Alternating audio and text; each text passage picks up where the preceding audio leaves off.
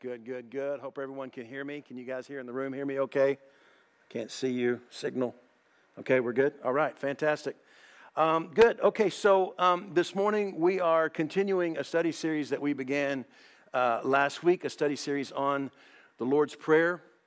And I hope you have access to that first installment either by podcast or uh, maybe the live stream is still available on Facebook. I'm not exactly sure how that works. But uh, so I hope you have that. We, we started out with kind of, I think, some startling observations about the Lord's Prayer.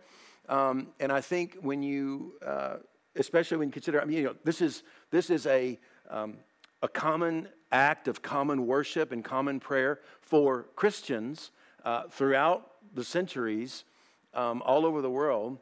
Um, and yet, just to be, I think, uh, candid about it, uh, there's nothing distinctly Christian about the Lord's Prayer. That is, it never mentions Christ, it never mentions Jesus, it never mentions, um, you know, many of the, our cherished, cherished um, doctrines as Christians. None of those are, are there. It's, it's quite a, a startling prayer in that sense. And so, if the Lord's Prayer is is not that kind of thing, if it's not a Christian confession exclusive to Christians, then that begs the question what is it? And so uh, that's really what this study series is all about. And last week we began with, with really kind of a quick overview of the Lord's Prayer from start to finish. And today we begin a slowdown and a look at the Lord's Prayer. Um, well, let's just say phrase by phrase or big idea by big idea, I think might be a better way to say it. So, so here we go, right off the bat, the beginning of the Lord's Prayer, Matthew chapter 6. We're using Matthew's uh, version. Matthew chapter 6, uh, Jesus says, and this is uh, in the middle of, drawn from the Sermon on the Mount, by the way, that's the context. Uh, Jesus says, Pray then in this way, Our Father in heaven. Now, this prayer is, of course, given to us in poetic style. We talked about that some last week. And right off the bat, we are faced with an element that is actually quite common to poetry, not just poetry, but, but particularly uh, common to uh, poetry of, of all types, all types of poetry. Uh, and that element is metaphor.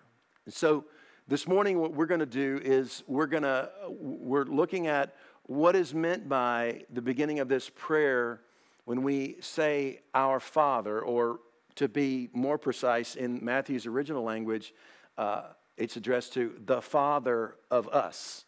Um, so, so we're going to have to deal with this, and so we're going to we're going to talk, kind of start from big picture and talk about metaphor in general, and then move in closer to um, the use of metaphor in Scripture, particularly the use of metaphor with regard to God, and then the specific uh, use of Father with reference to God.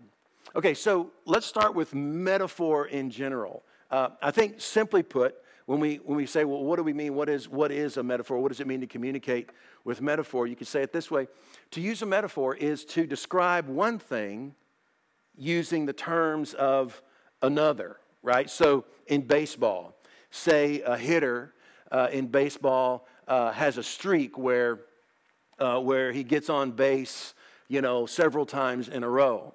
And we might be in a conversation about that particular hitter during that particular time, and we might say, man, he is on fire right? Well, we wouldn't, you know, jump up and call the fire department or grab a fire extinguisher. We know that we're not speaking literally there, we're speaking metaphorically. And we mean, in some sense, the idea of fire speaks to the, at least the current condition of that uh, hitter, right? Or, or if a friend, you're in conversation with a friend and your friend tells you they're feeling a little bit blue, uh, you know, you don't start looking at them closely, inspecting their skin tone for hues of blue. You know that's not what they mean. They mean they're feeling, they're feeling sad, right? Uh, this week I attended my first ever uh, wedding by Zoom, right? A, a video, video Zoom um, for uh, a wedding. Many of you may remember Jordan Wong, who was a part of our church for a long time, played drums with our, with our band. He got married uh, this week and uh, got married by Zoom. And so I and many other friends around the country, actually around the world, um, joined us for that Zoom wedding. And it was actually quite lovely. I mean, something I'd never experienced before, but it came off pretty well, actually.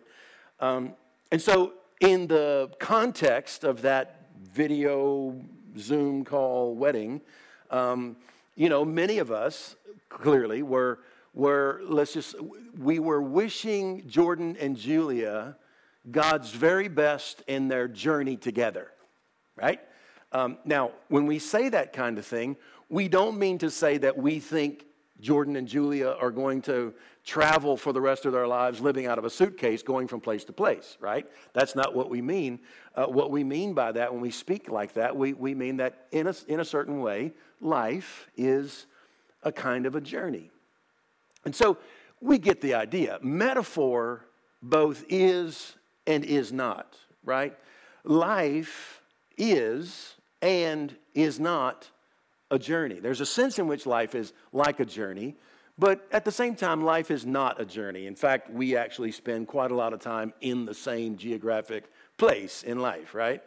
Um, so, or we could say, you know, a sad mood is and is not blue.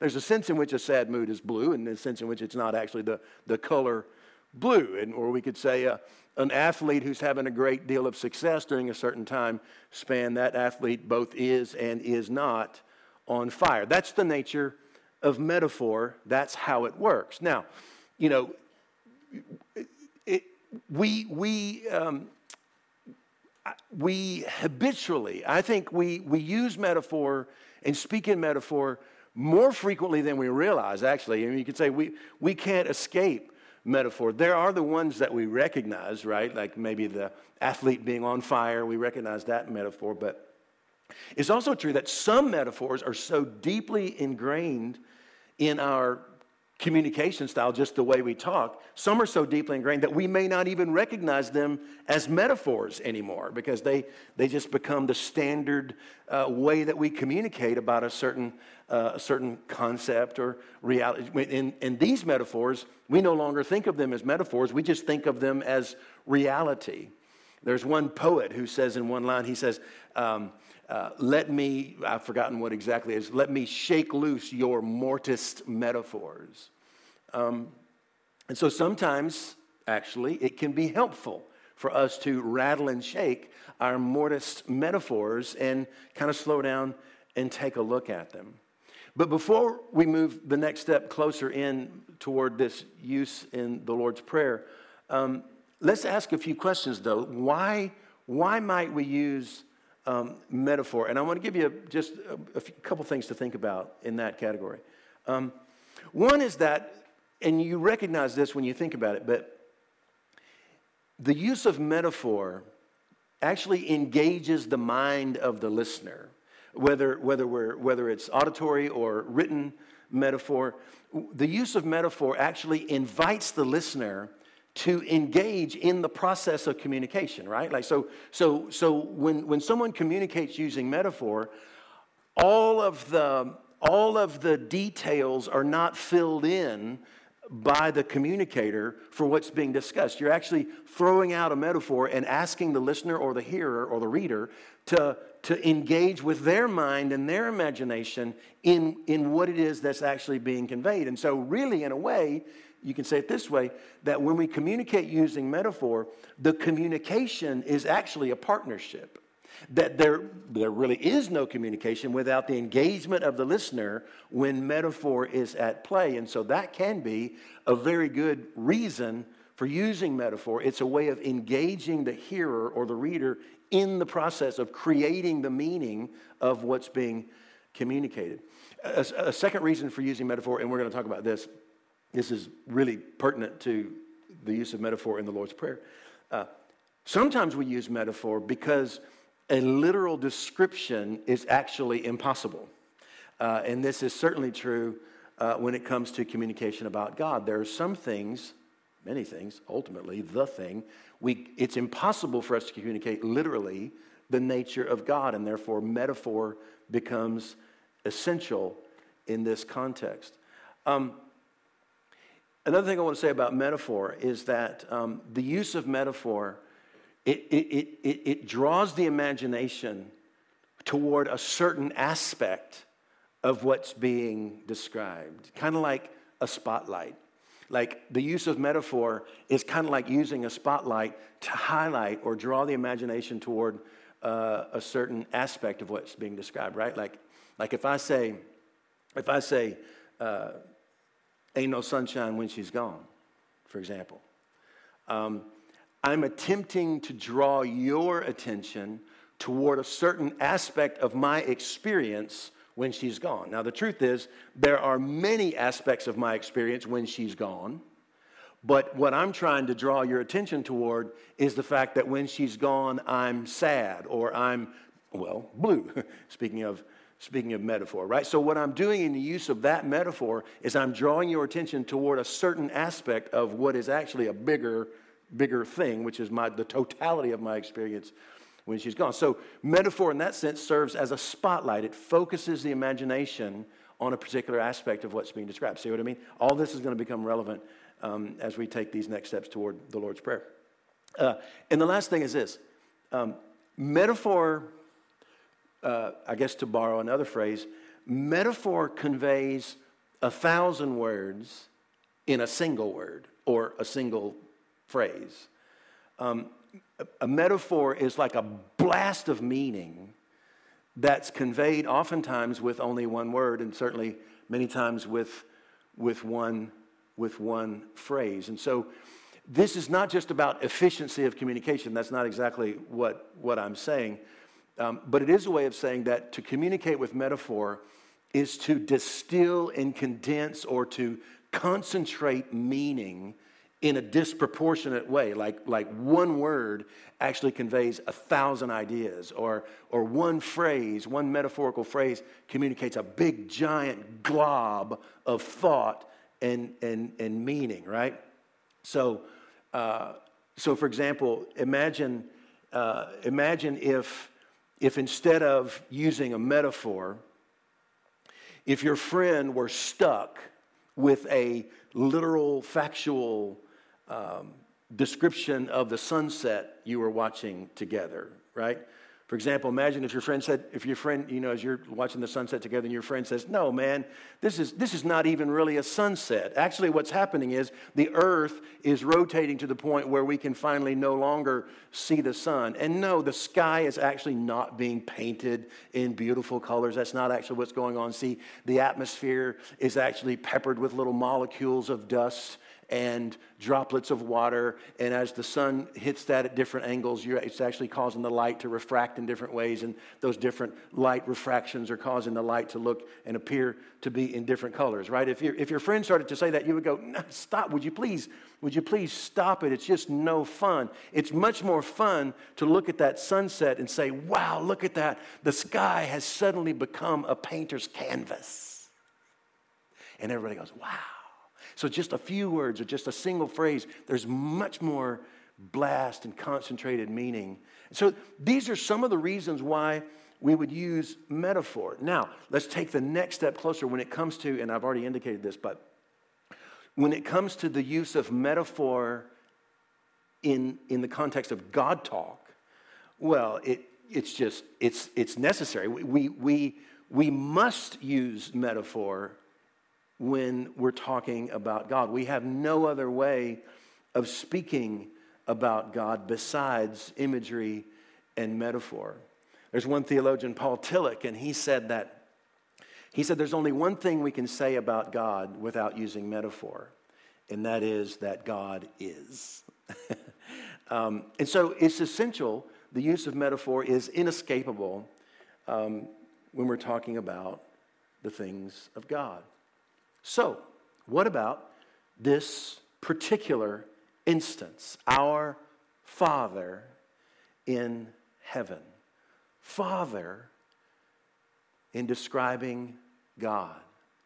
Can we just pause here before we go any further and acknowledge, um, first of all, I think, it, it, I think we, we, I would say, it's striking that Jesus would choose Father as his favorite go to metaphor for God.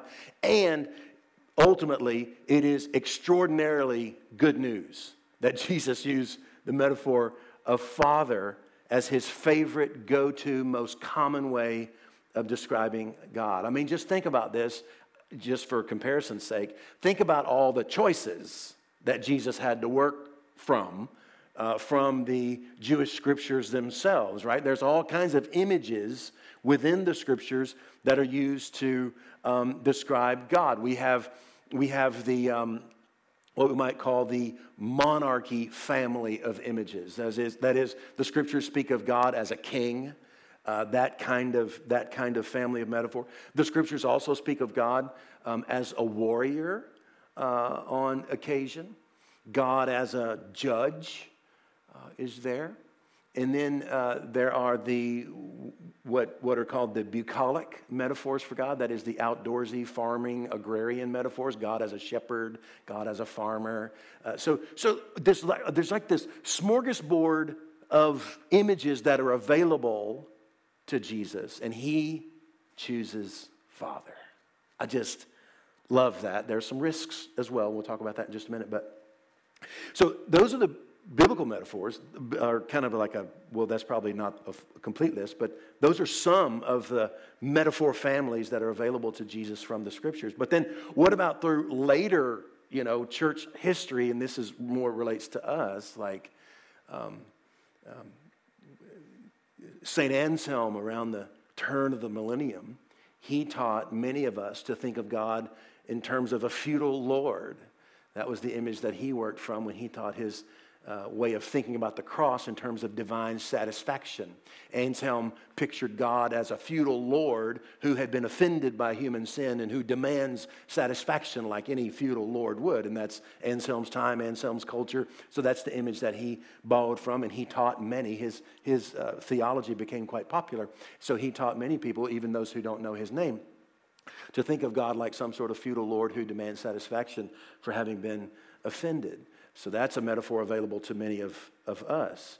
Um, and, then, and then there's the idea of, of God as a, as a like a law court style judge, like a judge in a black robe and with a gavel. And this would be kind of John Calvin's image um, of, of God. This would be totally different than the word judge as it's used in the scripture. This would be a much more modern uh, concept of God as a judge. And, and again, many modern Christians have learned to think of God as a judge because John Calvin's theology became very important. So there's all kinds of metaphors and all kinds of images um, for God. And, and with, with most of this at Jesus' disposal, he chooses Father as his favorite, go to, leading way of speaking about God. And this is huge. Again, astounding, shocking. I think um, uh, ultimately this is incredibly good news. Now, let me just say um,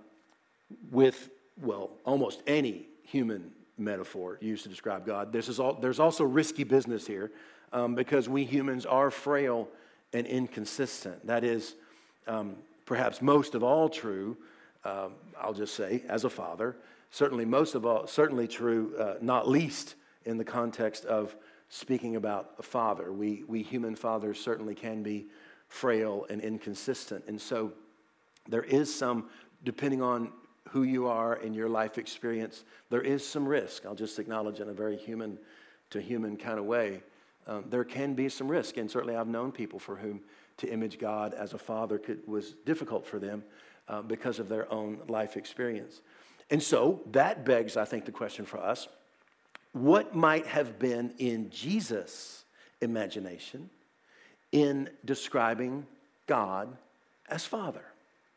What kinds of ideas were available to Jesus and his original audience, right? His, Jesus and his original audience would have, would have shared a common, uh, a common memory bank, a common um, I'm getting some feedback here if we could turn this microphone down.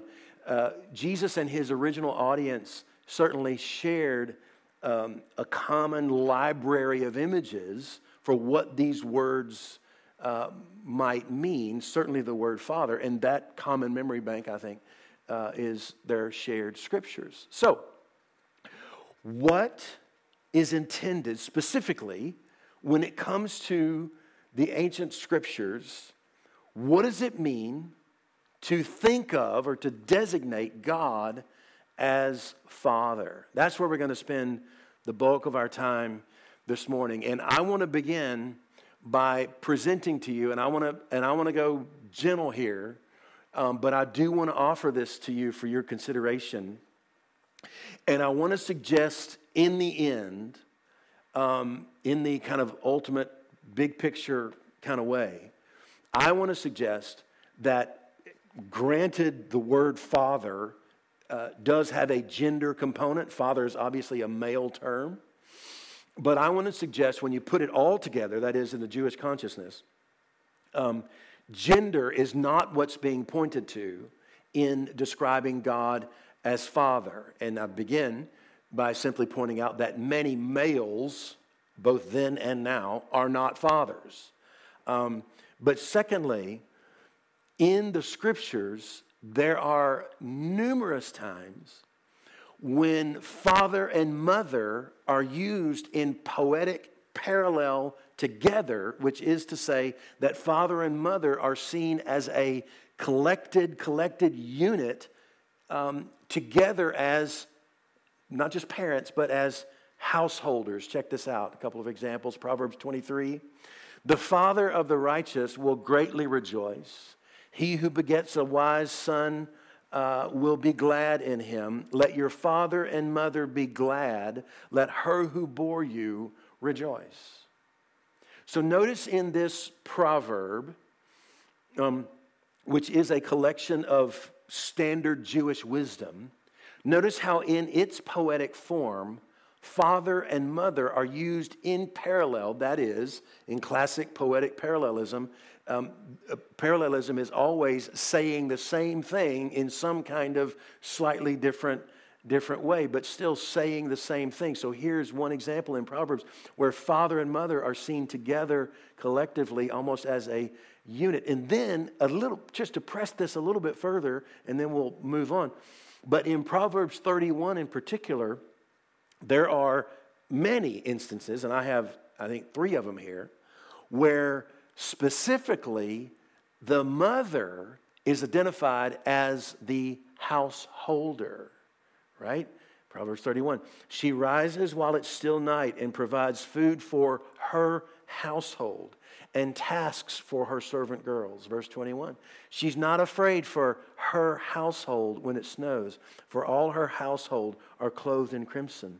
She looks well to the ways of her household and doesn't eat the bread of idleness. Can we just stop and acknowledge? I mean, clearly, uh, ancient Jewish culture was a male dominated culture, and yet we have these threads in their own scriptures where explicitly in this instance the mother is seen as a householder not just a father. So um, so there are many in scripture and in jewish culture and in culture today who are householders who are not male.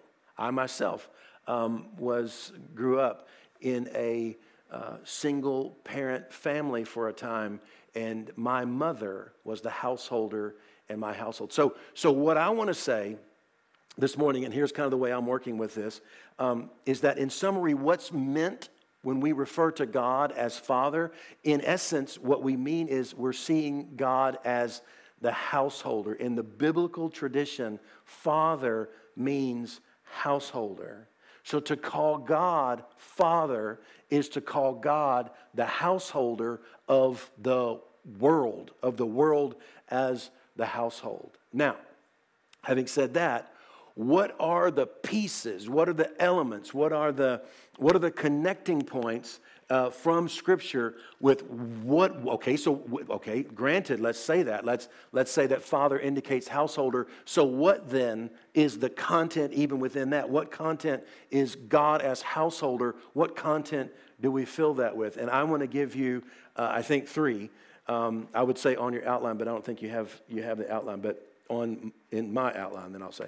So the first is this householder as creator. And we're going to do lots of scripture passages this morning. Hope that you can make uh, note of these, but here's just, here's just a rundown. Deuteronomy 32, verse 6. Uh, Do you thus repay the Lord, O foolish and senseless people?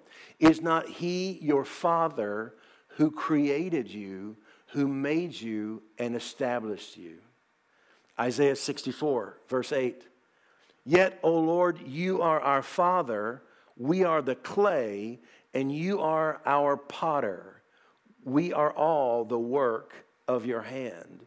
And so here's this idea that, that the, the idea of God as Father, in this specific instance, is being filled with the content of Creator, Father as Creator. And of course, uh, Genesis 2, in the creation narrative, God is really and truly depicted as a potter, as a, you know, forming mankind from, from the mud, just like a, a potter. Verse, Genesis chapter 2, verse 7. Then the Lord God formed the man from the dust of the ground and breathed into his nostrils the breath of life, and the man became a living being. Another, Malachi 2, verse 10. Have we not all one Father? Has not one God created us?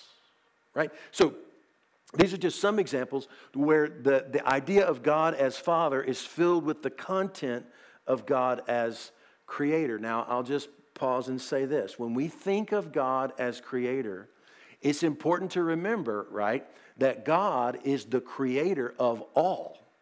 He's the Creator of all people, He's the Creator of all things. And so to realize that God is the Creator is to realize that God is the Creator of all all things and all people. Now, if you just pause and allow that realization to go to work, it'll go to work in your soul, right? What does that mean? Well, beginning personally, God is the creator of me. Yes, He is. That means God is the creator of us. Yes, He is. Us of God is the creator of me. He's also He's the creator of my people. He's the creator of my tribe. He's the creator of my group. Yes, it's all true. And, and, He's the creator of them, of those people, of their tribe, of their group. He is the creator of all. And so to call God Father is to acknowledge God as the householder creator of all. He is the universal creator. All of this is jammed in to these first three syllables of the Lord's Prayer Our Father. Everybody see that? Secondly, in Scripture, there is a, there is a close connection between God as Father and God as protector or Savior. Here are some examples Psalm 89, verse 26. He shall cry to me, You are my Father, my God, and the rock of my salvation. So here's Father as protector or Savior. Isaiah 63, verse 16. For you are our Father. You, O Lord, are our Father, our, redeem, our Redeemer from old is your name. God as Savior, protector, in that case, Redeemer, indicates that liberation kind of saving. Um, Exodus 22, here's another. Uh, then you shall say to Pharaoh, this is in the context of the Exodus story, Moses, let my people go, all that. Uh, then you shall say to Pharaoh, Thus says the Lord, Israel is my firstborn son, right? So let them go so that, so that or, or, let Israel go so that he may worship me. This is the nation of Israel being referred to as God's own son. This is, by the way, the first mention in Scripture of God as Father. Um, it's implicit here, the word Father is not used, but Israel is my son. Uh, another, Isaiah uh, chapter 9, verse 6. Despite this, I think this line will be familiar to, to many of you when you hear it, but I just want to say that this may be one of the strangest of all mentions of, of God as, as Father. This comes from Isaiah in the context of what we Christians recognize as a prophecy concerning Jesus. And in this prophecy, he is described as, you'll see this, as both son and father, which is really odd. Isaiah chapter 9, verse 6. For a child has been born for us, a son given to us. Authority rests upon his shoulders, and he is named Wonderful Counselor, Mighty God, Everlasting Father, Prince of Peace. Now, how is it, or, or why would we refer to the coming one, in the case of Isaiah, um, as both a son and a father? Well, again, I think the answer to that question is in what we're talking about right now. The idea of God as Father points to God as Savior or protector, right? Um, this Son that Isaiah is describing has authority. He is a prince. He is a father. In other words, Isaiah is what Isaiah is seeing is that with his authority, he will, like a prince, lead us from a place of, however you want to say it, chaos, bondage, etc., into a place of peace. He is a savior protector, and therefore the image of father applies to this son. So when we speak of God as father, there is this intimate connection in Scripture, in the biblical imagination, let's say, this intimate connection between uh, father and protector, father and savior. It is, it is as if to, um, to say the one, father, is to say the other, savior, protector. And so, again, all that in these first three syllables in English of the Lord's Prayer Our Father. Next householder as provider. Here's some examples Isaiah, I'm sorry, Psalm 68, verse 5 um, says this Father of orphans and protector of widows is God in his holy habitation. Now, let me just say the word used here explicitly is protector, but in this case, it means protection, the means of protection is by providing for orphans and widows. That's how protection usually works when you're protecting those who are vulnerable because of poverty. Protecting in that case takes the form of providing. So it is their poverty, widows and orphans, that is, that makes them vulnerable uh, to those who are well positioned in society. And so the form that protection takes is providing. And so Throughout the scriptures, and this is just one example, but throughout the scriptures, there are these three groups of people that are mentioned over and over and over again um, as being preferred, let's say, for special care and concern.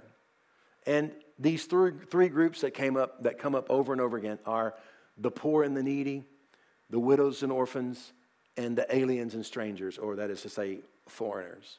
So, over and over again in the Jewish scriptures, these three groups are, are, are called out for special care and concern. The poor and the needy. Why? Because the poor and the needy are vulnerable in a rich society. It is their poverty that causes them to be an easy target for being overlooked or even exploited in a rich society. Uh, widows and orphans. Why are they called out for special mention? Because in a patriarchal, male dominated society, widows and orphans are easily overlooked, neglected. And so, again, by the scriptures, they're called out again and again and again for special care. Um, and then the third group would, you know, aliens, foreigners, um, immigrants, we might say. Again, those are called out for special care and attention and concern. Why? Because in a tribal society, a society that, that orbits around tribe, you know, people like me, my group, my people, it's very easy to overlook and perhaps even trample on those who are in and among us who are aliens, foreigners, immigrants to our, to our place. And so throughout Scripture, these three groups are called out for special concern. Why? because God is a father. He is the father of all. Here's uh, another example Deuteronomy 24, verses 14 and 17. You shall not withhold the wages of poor and needy laborers, whether other Israelites or aliens who reside in your land in one of your towns. You shall not deprive a resident alien or an orphan of justice. You shall not take a widow's garment in pledge. Isaiah 10, verse 1. Ah, you who make iniquitous decrees, who write oppressive statutes, to turn aside the needy from justice and to rob the poor of my people to their right, that widows may be your spoil and that you may make orphans your prey. and these are just some examples. But the question is what is it that the, the conscience of the biblical authors um, is warning against? What, what is it in, in essence? And, and I just want to say, plain and simple, it is the inequality, at least the potential for inequality among those who are well positioned in the society and those who are vulnerable to being overlooked or, or exploited. And why would this be a big deal in the consciousness of the biblical authors? Well, it's because if your fundamental image of God is God as householder of the world house, then the conscience is instantly sensitized to the fair and equitable treatment of all members of the household, which is humanity in this case, right? Like, like in what kind of household would certain members of the household exploit other members of the household for their own gain? In what kind of household would that happen? It would be it would be a, a dysfunctional, to say the least, toxic household. Um, in what kind of household would certain members have less than they need, while other members of the household have more than they need? In what kind of household would that be? I mean, just think about in your own human experience in your own household? Or imagine imagine that you walk into the household of someone else. Let's do that. Let's talk about all those other people right? Imagine if you walked into somebody else's household and you saw that within that householder's household whether that householder be male or female or, or a partnership of male and female and as you're looking at their household you see that some of the members of their household have far less than they need while other members of the household have far more than they need. What would your reaction be toward that householder or toward those householders? What kind of householder would be in charge of a household like that? Well, for most of us, it would be, it would, it would be unacceptable, right? We would say, man, we need some therapy here. We need some coaching. We need some, some wake up call, right? So, the idea being that as we soak in the image of God as the Father who is the householder of the world house, that is, the protector of all, the provider for all, especially the poor, the weak, and the needy. And again, just drawing from our own human experience, right? In a healthy human household, led by healthy householders, it is especially the weakest members of the household who are focused upon for special care, right? And the other members of the household uh, are, are, are completely on board for that. The, the member of the household who is sick, the member of the household who is weaker, the member of the household who is, who is uh, disadvantaged in some way, right? It is the expectation of the householder that all the other members of the household are going to rally around that household member in order for special care and support. This is the idea that appears again and again in Scripture, particularly with the highlighting of these three groups the poor and the needy, the widow and the orphan, the stranger and the alien. And as we focus in and as we soak in the image of God as Father, who is the provider, protector, especially for the poor, the weak, and the needy, I'm just saying that image will go to work deep within our souls. Because remember, we become like what we worship. And as we worship God as the householder who seeks the equal provision of all in his household, that focus, that worship, that soaking will have a healing, transformational work within our hearts and minds. Speaking of become like, becoming like what we worship, uh, the final element that I want to highlight about speaking of God as Father um, is to just talk for a bit about householder as model.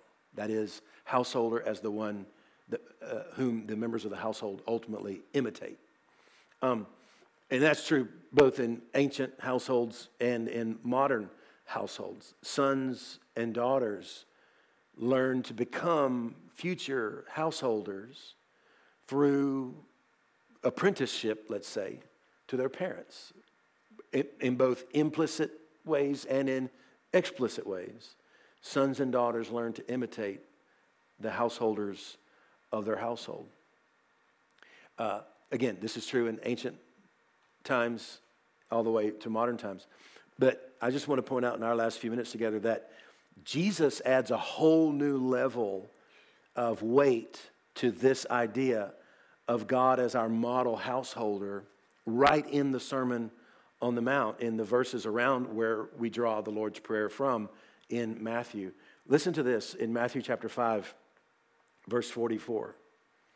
Jesus says, But I say to you, love your enemies and pray for those who persecute you, so that you may be children of your Father in heaven.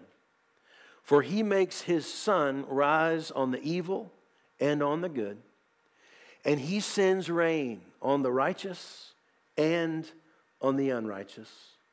Be perfect, therefore, as your heavenly Father is perfect. We'll talk about that in just a minute. But to begin, uh, look at this and let's ask the question, right? So, so Jesus, he's giving, he's teaching, well, let's just say, kind of clinically speaking, Jesus here is giving us an ethical image. Love your enemies. Uh, elsewhere, he says, love your neighbor as yourself. So let's just kind of take those two teachings from, from Jesus. Love your neighbor as yourself, love your enemies, right? But notice what Jesus is doing.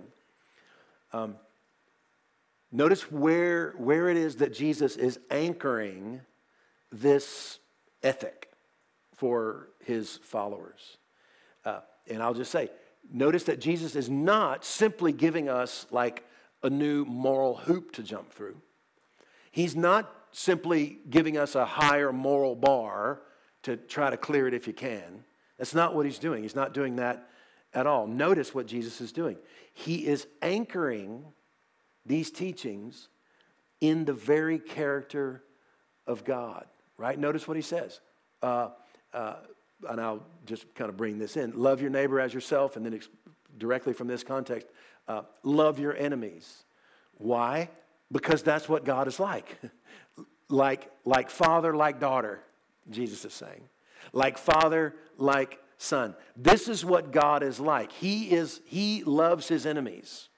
He causes the, the rain to fall on both the, the righteous and the unrighteous. And by the way, rain is a good thing in an agricultural society. Sometimes, like when I was growing up, I didn't really understand that. Um, I thought rain is a bad thing, right? Because when it, rainy day meant it was a bad thing, I couldn't go outside and play. But in an agricultural society, rain is like, ah, oh, yes, we're going to eat, we're going to have crops, right? So he so Jesus is saying that God is good to the righteous and the unrighteous. This is what God is like. Now go and do likewise. Like father like daughter. That's what Jesus is saying. You are the children of God, so go and do likewise. Be a chip off the old block, right? Make it so that the apple hasn't fallen far from the tree. I mean, those are some of the ways that we might say the same kind of thing. That's what Jesus is doing. He's saying that God is our Father and He is the model, He is our householder whom we model uh, in how we conduct ourselves in this world. It is an extraordinary, extraordinary thing that Jesus is doing. Now, just a couple of comments here. Um, this riff ends with be perfect as your heavenly Father is perfect. Now, this closer um, might throw us off a little bit, right? Because for many of us, um, we understand that perfectionism will drive you nuts, right? In fact, I would say perfectionism really is an unhealthy and counterproductive mental attitude. Uh, but that's not what Jesus is saying here, not at all. The original word here in Matthew's Greek is telos. Um, when Jesus says, Be perfect as your heavenly Father is perfect, the word there is, is telos. And it doesn't mean perfectionism like we think of perfectionism. It doesn't mean perfectionism like the kind of perfectionism that'll drive you nuts. Um, it doesn't mean that really um, at all. What is meant by the Greek word telos is mature, complete, or full. We have this stem word in English, um, and I always, there's probably other examples, but I always think of, of, of the word telescope. When, when, we, when we speak of a telescope, we're actually using this, this Greek stem word telos.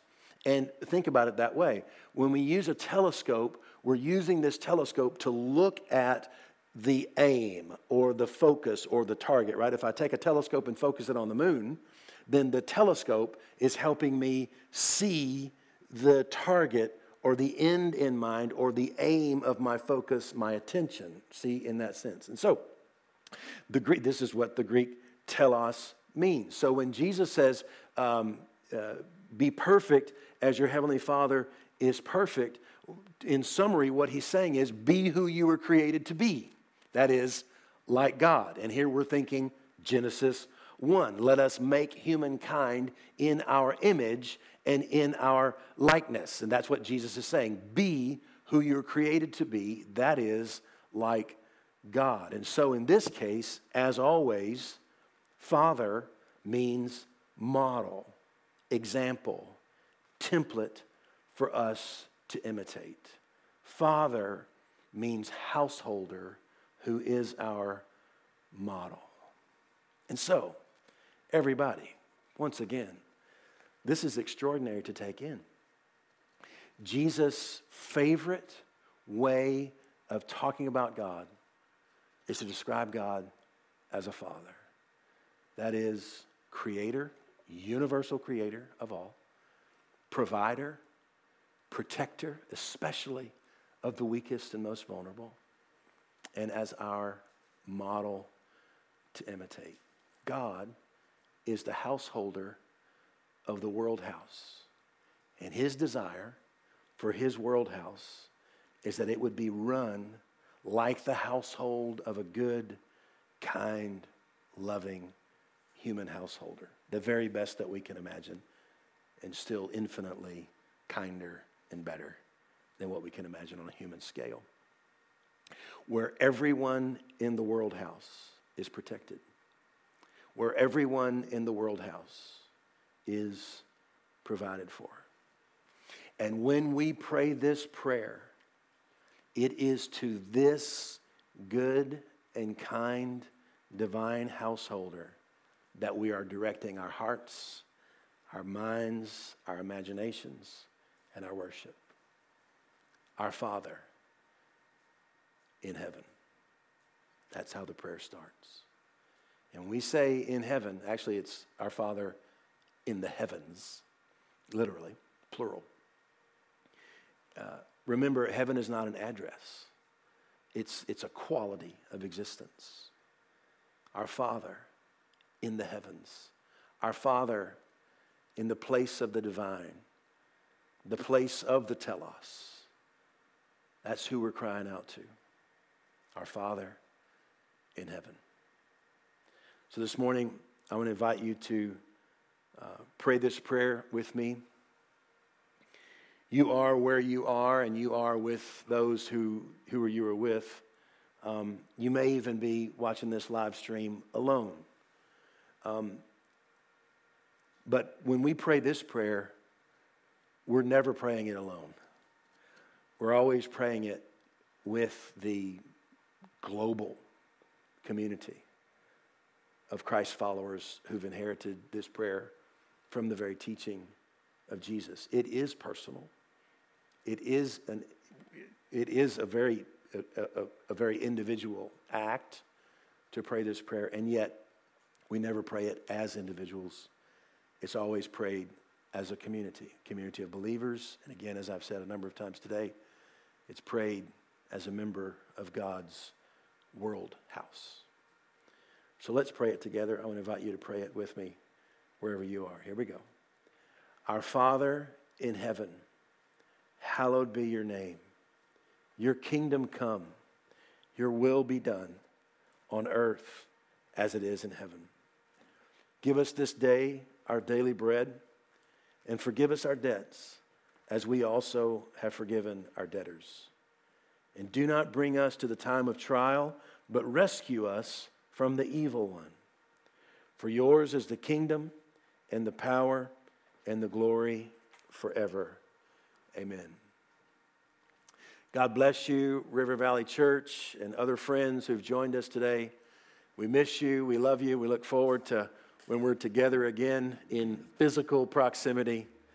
Have a great afternoon. Have a great week. Bless you.